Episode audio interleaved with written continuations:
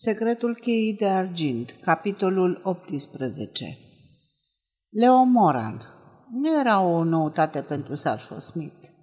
Știa că este interesant de stoc, în afară de acțiunile pe care le transferase de la Mary. Bacheru avea un comportament imprevizibil. Asta era de fapt și părerea colegilor și prietenilor săi.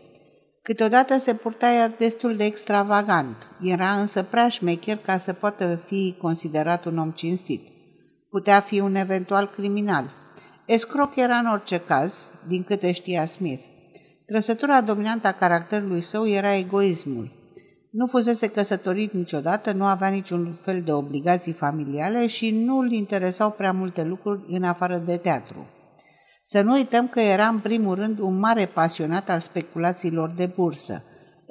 Exemplul cel mai concludent era Casari Oils. Înainte să plece din biroul domnului Joyce, detectivul află că Moran era milionar, cel puțin pe hârtie.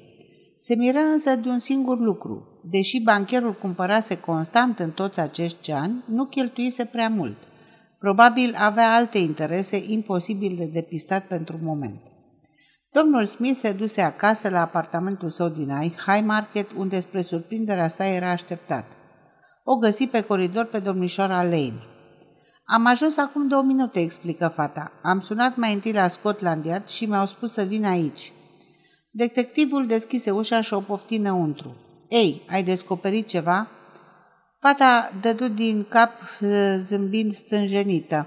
Din păcate, cred că am descoperit că nu sunt în stare de nimic, zise ea. Smith îi oferi un scaun. Deci ai de gând să renunți? Ezită un moment. Nu.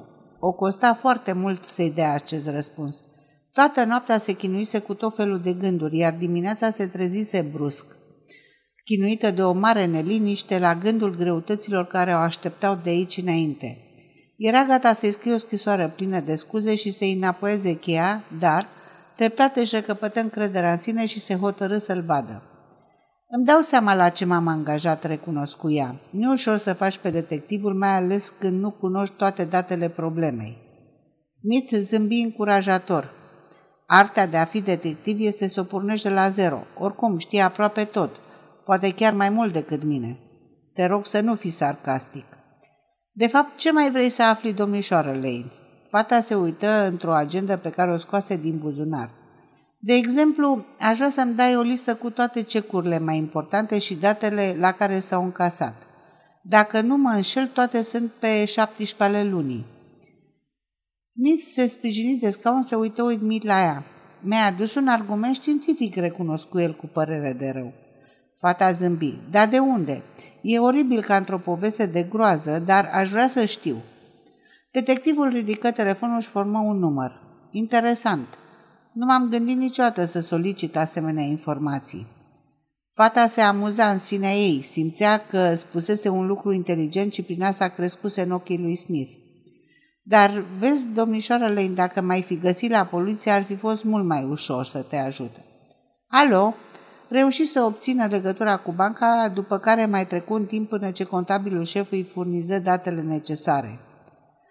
Cecurile fuseseră emise pe anul trecut, pe 17 aprilie, 17 februarie, 17 decembrie, 17 mai. Smith le notă pe toate, închise telefonul și dedu hârtia lui Mary. Este exact cum am închipuit, toate sunt pe 17. Grozav, mormăi Smith. Vrei să-mi explici acum și mie ce înseamnă toate astea? O să-ți spun peste o săptămână. Mai întâi vreau să întreprind niște cercetări pe cont propriu și aș mai vrea să spun ceva, domnule Smith, zise ea foarte agitată. Nu știu dacă n-am halucinații, dar mi se pare că sunt supravegheată foarte atent. Sunt sigură că ieri mă urmărea un individ. L-am pierdut din ochi pe strada Oxford, dar în timp ce mă uitam într-o vitrină din Regent Street, l-am zărit din nou. E un bărbat cam urât la față cu o mustață blondă. Smith zâmbi. Este detectivul Mason. Oricum, nici eu nu arăt prea grozav. Un detectiv? Se miră fata. Bineînțeles, domnișoară dragă, recunosc cu Smith. Trebuie să am grijă de tine. N-am pus să fiu urmărită că te suspectez, ci, în primul rând, ca să te protejez de ceva. Bine că mi-ai spus, nici nu știi cât de îngrijorată eram. De fapt, pentru asta am și venit. Ei, dar mai era și povestea cu cecurile, nu? Nu crezi că ar fi mai înțelept să-mi spui ce bănuiești? Fata dădu din cap. Fac pe misterioasa, dar nu sunt atât de curajoasă pe cât pare, cunoscu ea.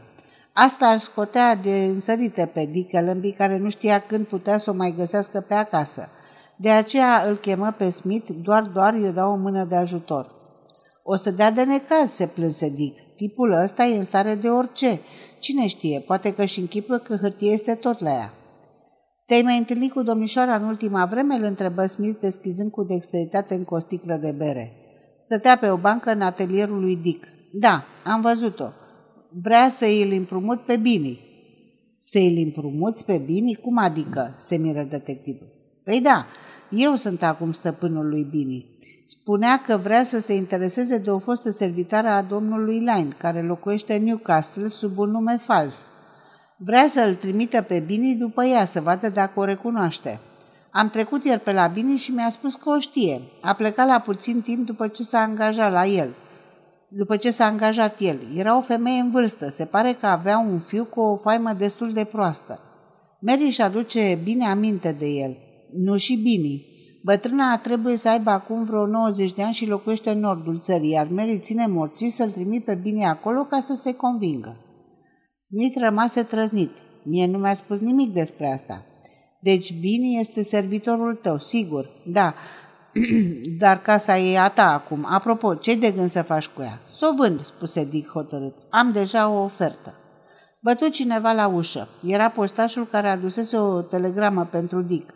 Acesta o desfăcu nepăsător, dar după ce începu să o citească, se albi la față și o dădu lui Smith fără să scoată niciun cuvânt. Era transmisă din Sunningsdale și îl informa că, referitor, pușca aer comprimat brevetată pe care ați declarat-o furată. Arma care corespunde descrierii transmise a fost găsită din Toincop sub cadavrul unui bărbat împușcat despre care se crede că este G. Dornford, domiciliat în sada Half Moon. Vă rog, prezentați-vă urgent la sediul poliției din Sunningdale pentru identificare.